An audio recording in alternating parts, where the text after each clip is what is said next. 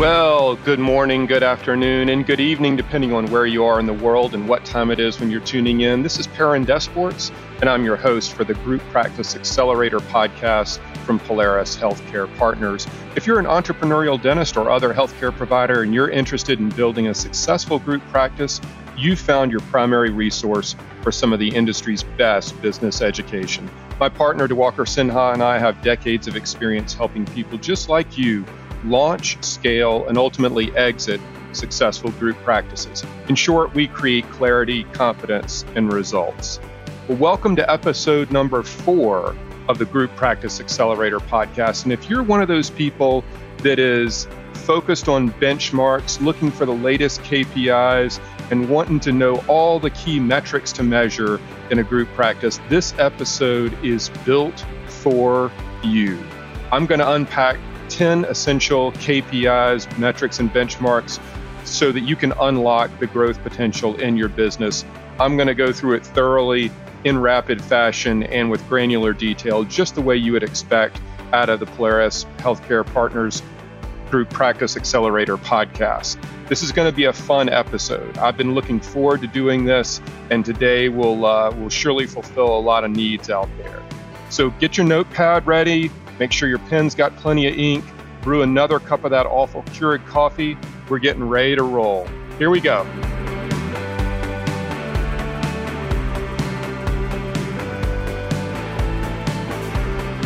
So, as you can well imagine, we get a phenomenal amount of questions from the audience uh, and from one on one clients wanting to know benchmarks, KPIs, the key metrics to measure we're a very analytically driven type of a company and and we usually corroborate our advice with some type of data analysis. That's what y'all have come to know and love out of us.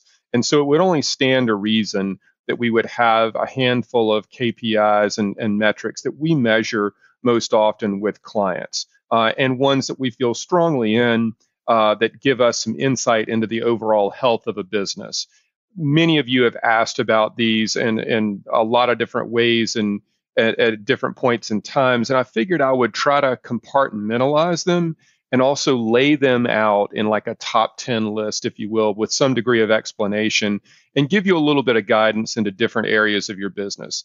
The first thing I will tell you about metrics and KPIs is that all too often um, we overanalyze things. When I say we, I mean the collective we, not just we at Polaris. But you know, uh, our audience, uh, we see a lot of uh, people come to us uh, and start working with us on a consulting type of a relationship, and they show us their KPI tracker. And this thing is like a 17 page spreadsheet that's all interrelated and updates automatically. And, uh, you know, the CEO is paying somebody 20 hours of their time to compile this damn thing. And, and you can get something called paralysis by analysis. In other words, you can measure too much stuff. The other thing is, you you yourself as the leader of the business probably don't need to measure everything. You need to focus on a handful of the right metrics and there may be metrics below those that you want your subordinates, department leaders, different business unit heads to focus on but you don't need to be connected to every number in the business at all times. You need to make sure that you're focused on the correct metrics that really move the needle and the metrics that are arguably more predictive in nature. A lot of times when we look at financial metrics, some degree operational metrics, they're they're um, historical. You know, they measure performance that's already happened. Um, profit and loss statements um, are, are a primary example of that. What I would encourage you to do is to start shifting your thinking into more of a predictive metric standpoint. That is, what are the metrics in your business that help you confidently forecast where the business is going to end up in the coming weeks or months or quarter? Okay. It's important to be able to um, have an understanding of where the business is going and be able to course correct if you see a problem starting to arise. If you're only looking at historical metrics and you find a problem, well, time's already passed to correct it. It's a wasted opportunity. On the other hand, if you feel confident in the metrics that you measure and you're you're proactive and forward looking, you can head off a problem before it becomes a real problem because you've still got time to fix it. Okay, so those are a couple of like big picture pieces about metrics um, that that I would encourage everyone in the audience to to take into account. One is you don't need to measure everything in the business. Pick the right metrics. The second thing is of those right metrics, make sure more of them are forward looking than historical. All right. Now let's dig into what we consider 10 essential uh, KPIs to measure for any growing group practice. By the way, if you would like a copy of this, you can download it off of our website. If you go to www.polarishealthcarepartners.com, in the upper right, right hand corner, you'll see a hot button link that says something like 10 essential KPIs to measure. Click on that, uh, and you can download the, uh, the PDF of, of what I'm going to go through with you today. And then you can uh, go back and listen to this podcast or pause it right now, even and take notes alongside anything I'm about to say. Okay. So you don't need to write down everything I'm about to say. We put it in a downloadable format for you, and it's available off of our website. So, first things first, number one metric focuses on revenue. And that metric is $125. $125 per chair per hour is a metric that we use to measure something called utilization rate of a business. Utilization rate is how um, thoroughly are you taking advantage of the capacity of the business to create maximum revenue. And this is also a private equity based metric. A lot of private equity groups, when they're evaluating group dental practices for potential acquisition, uh, they want to see the opportunities in the business. Is this a business that's performing at 10 tenths and there's really nowhere to take it? Or is it a business that's maybe sli- that's performing well but still has some upside to it? You know, and they measure the utilization rate on a per chair per hour basis. And the metric is somewhere between about $125 to $175 per chair per hour. So if you use $125 per chair per hour, I want you to think through and actually calculate the number of days that the business is open and the number of hours per day and the number of chairs you're using, and then multiply all of those three together to come up with the available uh, capacity of the business that is the number of available chair hours in a year. And then if you take your annual revenue and divide it into that number or divide by that number, you will get some amount of dollars per chair per hour. If you're at or around or near $125 per chair per hour, you'll know that your business is performing pretty well and taking pretty uh, pretty good advantage of the available capacity. And if you're below that, you'll know that you got some work to do. On the other hand, if you're a general dentistry practice and you're way north of that, then you're probably doing a much uh, you're, you're, performing a, a, more what I would call exotic mix of procedures that are typically higher value, higher dollar value per chair per hour. So this is one of the primary metrics that we use to evaluate a business. And we when we dig into it with a business owner, we really want to get behind the number. So another way to think about this is it used to be that if you had a general dentistry practice and you were generating a, a, million dollars in revenue, that was a that was a huge number, right? I mean, the ADA average is somewhere around seven hundred and fifty thousand uh, dollars for a general dentistry practice. Um, I think in 2019 numbers at least. Uh, and if yours generated a million dollars, uh, then that was a, a sizable amount above the ADA average. So you're doing pretty good. But if you ask me the question, Perrin, you know what uh, what amount of revenue does does your general dentistry practice generate? And I tell you a million dollars, you might say, wow, that's a that's a really good business. And then you say, well, how many you know hours a day is it open? And I say, well, we're we're open 7 a.m. to 7 p.m. Okay, uh, and and how many chairs does it have? Well, we've got eight chairs. And how many days a week is it open? Well, we're open seven days a week from 7 a.m. to 7 p.m., and we've got eight chairs. Now, all of a sudden, that million dollars in revenue doesn't look quite so rosy, right? Because I'm, I'm, I may be generating a lot of revenue, but am I taking true advantage of my available chairs and hours to maximize capacity? And I think you would, in that example, conclude that I'm not. Okay, so don't just fall back on the amount of revenue that the business generates. Understand it from a least common denominator type of an approach, and that's per chair per hour. Second number is on the margin side, which is 20%. So, again, if you're running a general dentistry group practice, we measure um, the, the value and valuation and ultimately the efficiency of the business um, in terms of EBITDA and specifically EBITDA margin. Uh, we talked about EBITDA on the podcast before, so I'm not going to dig into what EBITDA is. There'll be more about that coming. But from a consolidated margin, meaning all of the the practices blended together along with the management company, you want to be generating north of or a minimum of 20% on an EBITDA margin on a consolidated basis. If you're running a specialty group, you can probably add about five points to that number. So mid 20s would be your target on a specialty group. Um, this might not be the EBITDA margin for every single practice, but when you look at the business overall on a consolidated basis, you want to be north of 20% for a general dentistry group.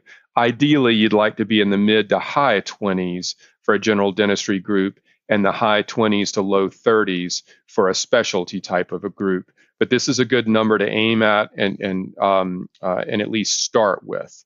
Okay. Um, next number is on the growth side, meaning revenue growth, uh, and that is eight percent. So, what do we mean by that, and what are we focused on specifically? It's a minimum organic growth number. All right, whoa, Perrin, what, what do you mean by that? Let me unpack it just a little bit.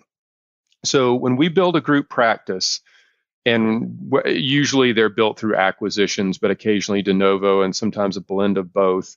You hear people saying, well, I, I grew revenue last year 18% or 20% or 12% usually strong double digits. And what they're saying is that's the entire growth rate, or that's the growth rate of the entire business, including acquisitions. Okay. So it's important to measure that. You want to know how, how fast the business is growing revenue overall, but you don't want to lose sight of what we call or refer to as same store sales. So for an existing location, irrespective of all others, how much did that individual location grow on a year over year basis? And many people are forecasting the dental uh, industry to grow at about 5% per year over the coming five years. Now, that's the entire industry. It's reasonable to conclude that your enterprise level DSOs, um, and your larger groups are going to be growing at a much faster rate than that. And it's also reasonable to conclude that your single location private practice probably going to be growing at a slower rate than that. So if your single location private practice is somewhere in the 3 to 4% range, maybe 2 to 3% range on a, a, growth metric year over year, I would want my individual locations growing at at least twice that industry average for a solo practice. And that number is around 8%. Again, organic growth is new patient uh, revenues, expansion of procedures on a location by location basis, not at an enterprise level. Okay, so your growth number being a roughly 8% uh, year over year on a, on a per location basis. Wages this is another question we get, uh, uh or uh, a question we get frequently is, you know, um, how do I how do I handle wage growth, and and am am I in the the target zone of where I should be?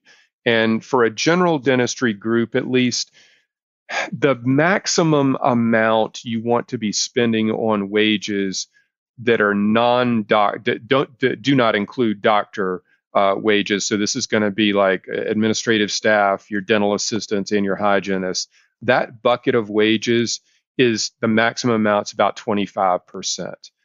Roughly speaking, it breaks down into about 6 to 8% on office staff, probably 6 to 8% on assistants.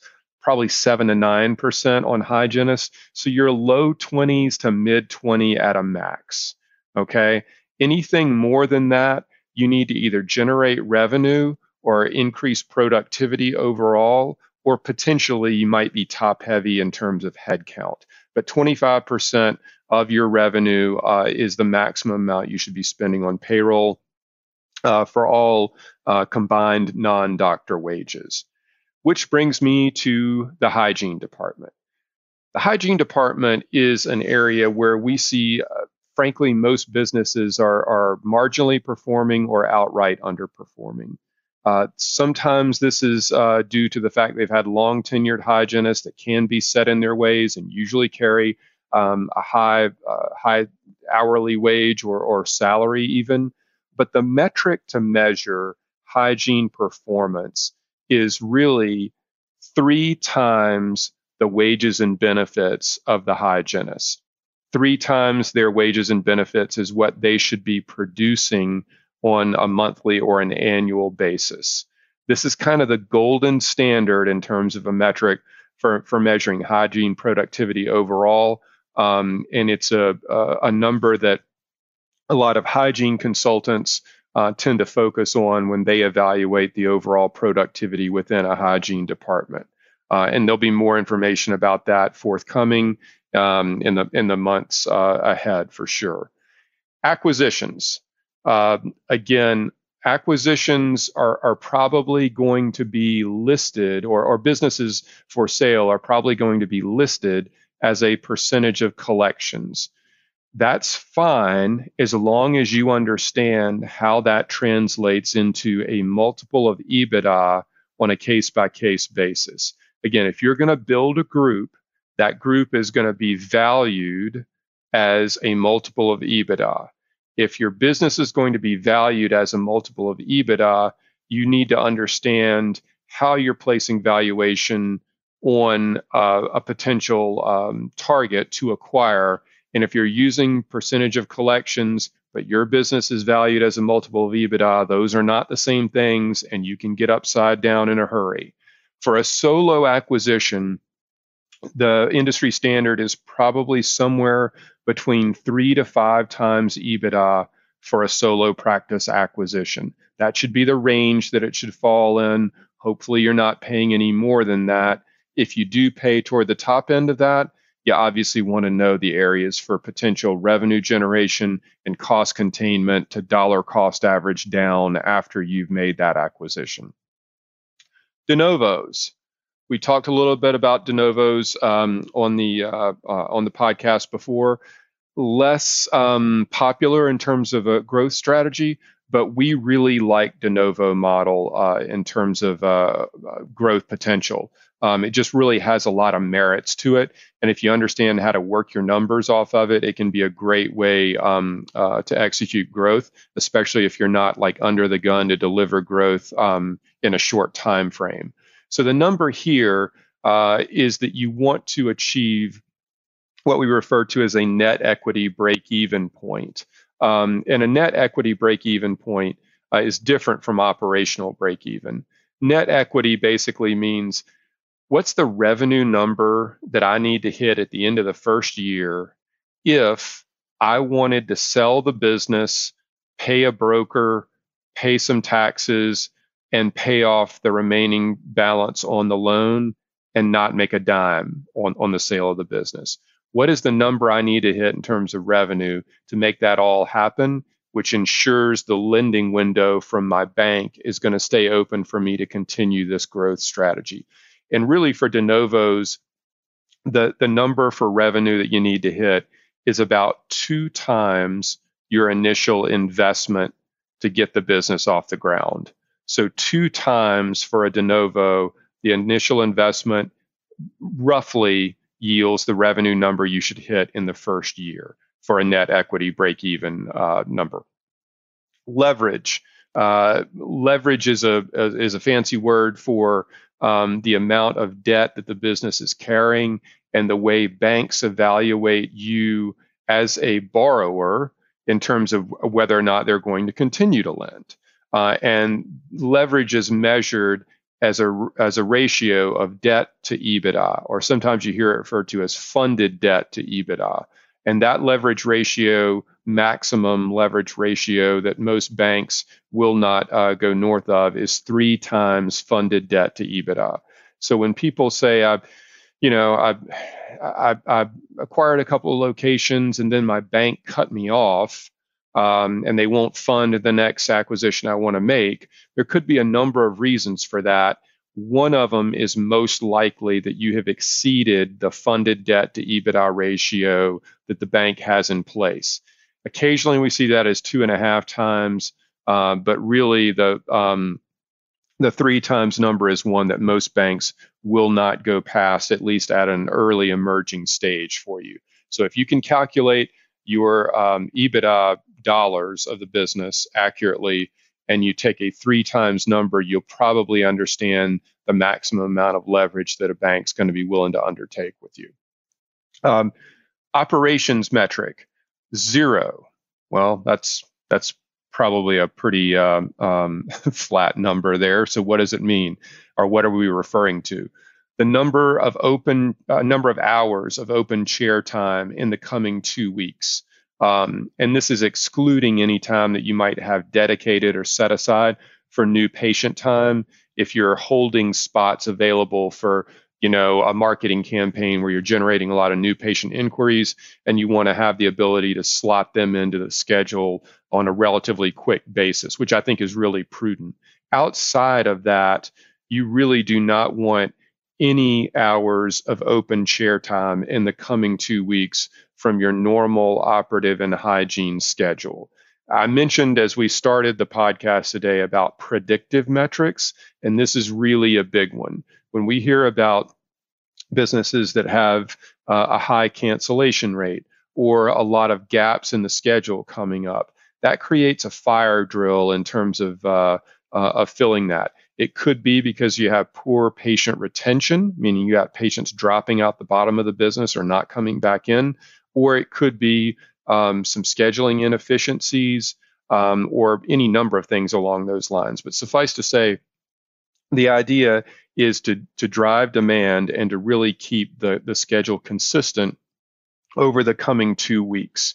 Beyond that, you might have some gaps uh, that occur, um, but suffice to say, for the the next two weeks, um, it should basically have zero um, hours of open chair time outside of dedicated new patient time.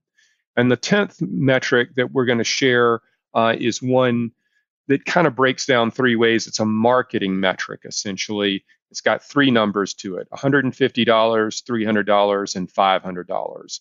$150 is the average, average marketing cost um, per new lead that uh, we see a lot from working with marketing consultants um, all across the United States, and specifically Gary Bird and his team at SMC National. They do an unbelievable job in, in this endeavor. But um, when you're spending a lot of money on marketing and you get the phone to ring or get people to, to chat in or email in about learning more about your business or, or potentially scheduling an appointment, um, for every new patient lead you generate, it should probably cost you somewhere around 100 to 150 dollars 150 dollars max to generate that new patient lead.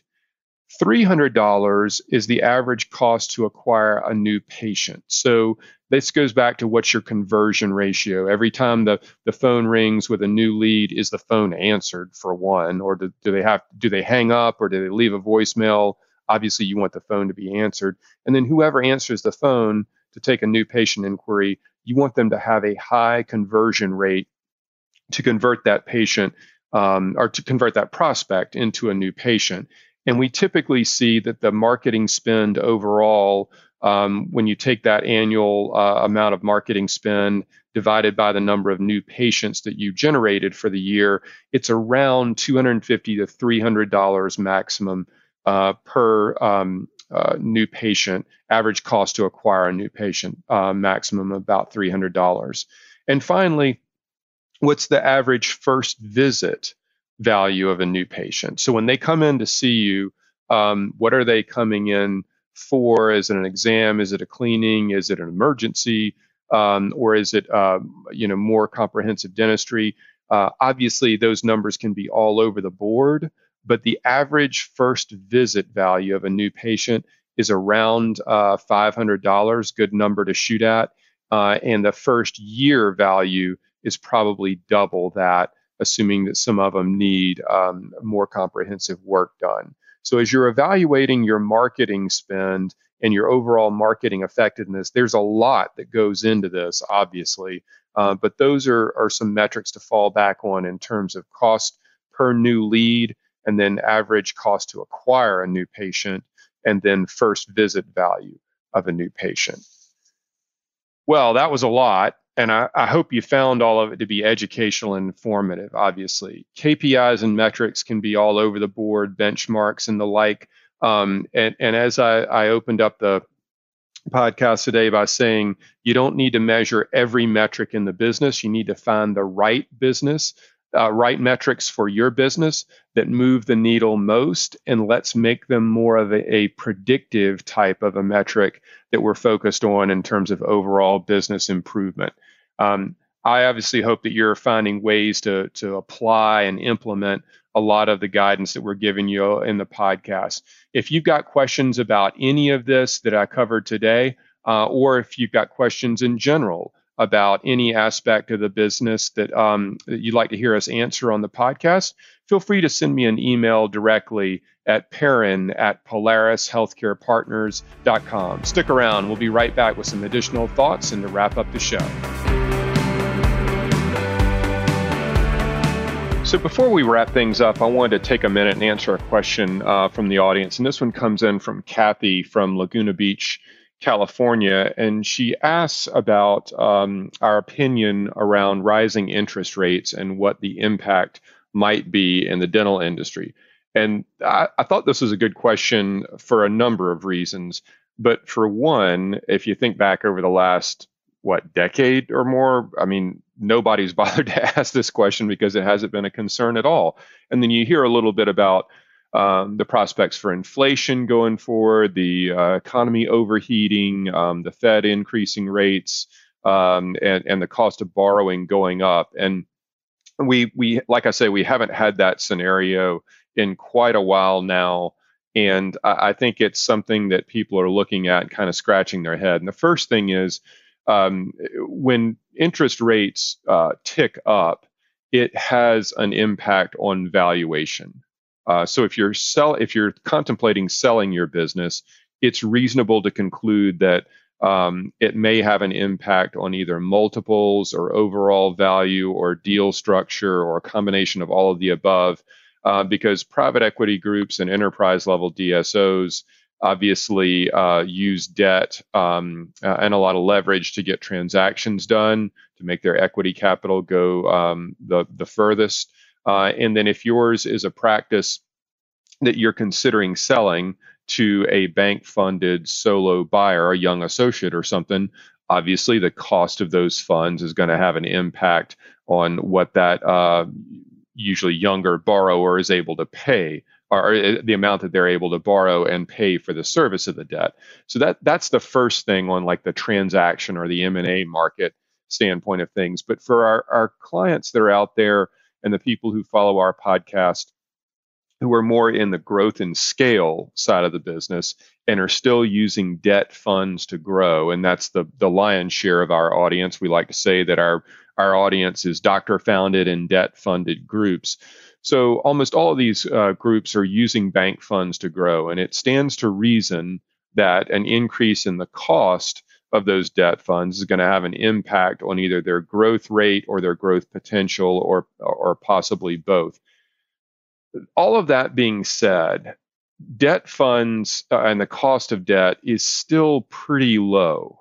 Uh, you know, I grew up, I was born in 1970. I'm 50 years old, and, and I barely remember the Carter administration of double digit um, uh, inflation and, and cost of debt and, and gas lines and all that kind of stuff that we haven't really seen um, in, in, the majority of my lifetime. So, and I don't think we're heading back anywhere close to that, obviously. For those that are in the growth and scale phase of their business, and are concerned about the cost of debt moving forward, um, it's good to be mindful of it. It's good to understand it, but it's also good to understand how quickly you are growing the EBITDA margins of your business overall and the individual locations specifically. Because if you're growing those EBITDA margins and the EBITDA dollars along with it, then then it's completely likely that the growth in the value of the equity that you're creating on balance sheet is far outpacing the cost of the debt funds that you're borrowing to achieve that outcome. So this is where it's really important to understand the value of equity, uh, understanding um, leverage ratios like funded debt to EBITDA, for example, and understanding how your lender operates in terms of keeping that lending window open for you and your team to continue growing. Uh, so the the longer answer to this question is one that we still feel very confident. We we advocate that our clients uh, continue to use debt funds to grow when and where uh, possible and to the best of their ability.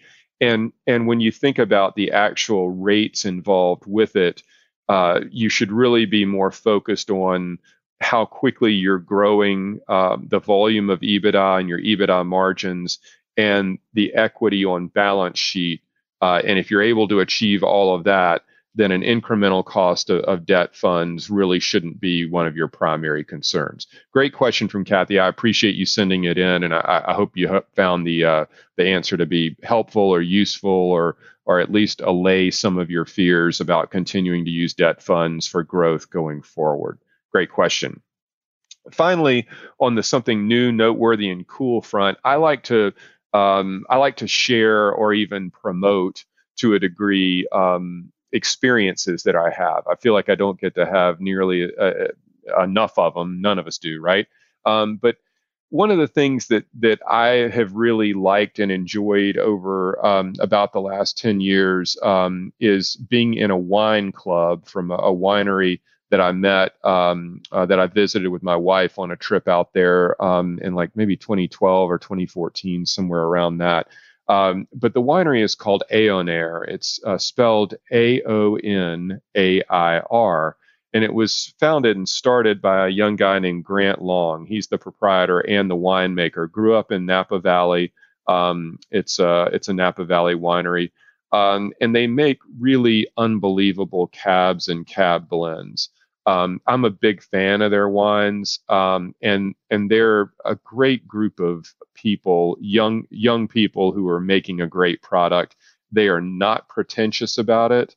Um, they they will laughingly tell you that their wines are built to be consumed, and I love that as a phrase. Honestly, um, it's right up my alley. I'm not a wine collector; I'm a wine consumer, um, and they are really one of my favorite wineries uh, and a great group to to visit. It's what I would call a boutique winery. Um, and and you get that kind of personal touch and personal experience. It is not a factory tour. Um, eh, so if you're looking for a place that has hundred wines and you know ships all over the world and everything, this ain't your place. This is a small curated experience from uh, some people who are making really tremendous product um, and aren't pretentious about it, and they love sharing it, and they're just good people. They have a sister winery called Reverie Two uh, that is also in Napa Valley. We took a handful of clients um, after a, a, seminar back in September of 2019, I guess it was. Took a handful of clients and some industry friends to visit Aonair and uh, and Reverie, and had a, a, wonderful day in the California sun and the the early fall. Um, sipping great wines and, and learning about the the product and the growth of those businesses and the ex- inception of them and everything like that. And every now and again, when you when you meet somebody you feel like you bond with, who is a uh, a creator of something and they create a, a, good or a service that you really appreciate and really like, it's really just kind of cool and fun to experience it with them. It feels very personable. Um, and uh, um, I, am also uh, very, um, I'm not shameful about sharing it. So for those in the audience who um, have have a, a, love of wine or enjoy wine, and you're looking to uh, uh, maybe add to that experience. If you ever go to Napa, I would highly encourage you to visit both Aonair and, and Reverie.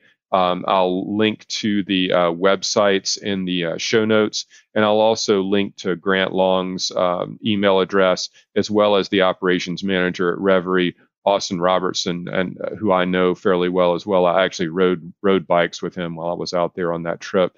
Great people. Uh, and if you're looking to uh, experience their wine, you have to be in the wine club to get it because they don't uh, ship through distribution and and all of that. So it really is a uh, a custom curated experience. And, and hopefully, for those who are um, seeking something like that, check them out. They're great guys. Um, and uh, feel free to, to tell them that I, I, shared their names and contact information with you.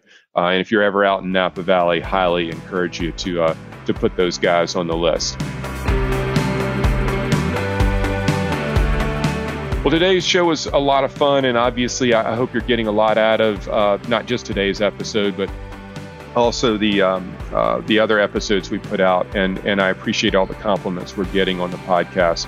Um, I encourage you to leave us a rating on Apple Podcasts, TuneIn, Stitcher, or wherever you get your podcast.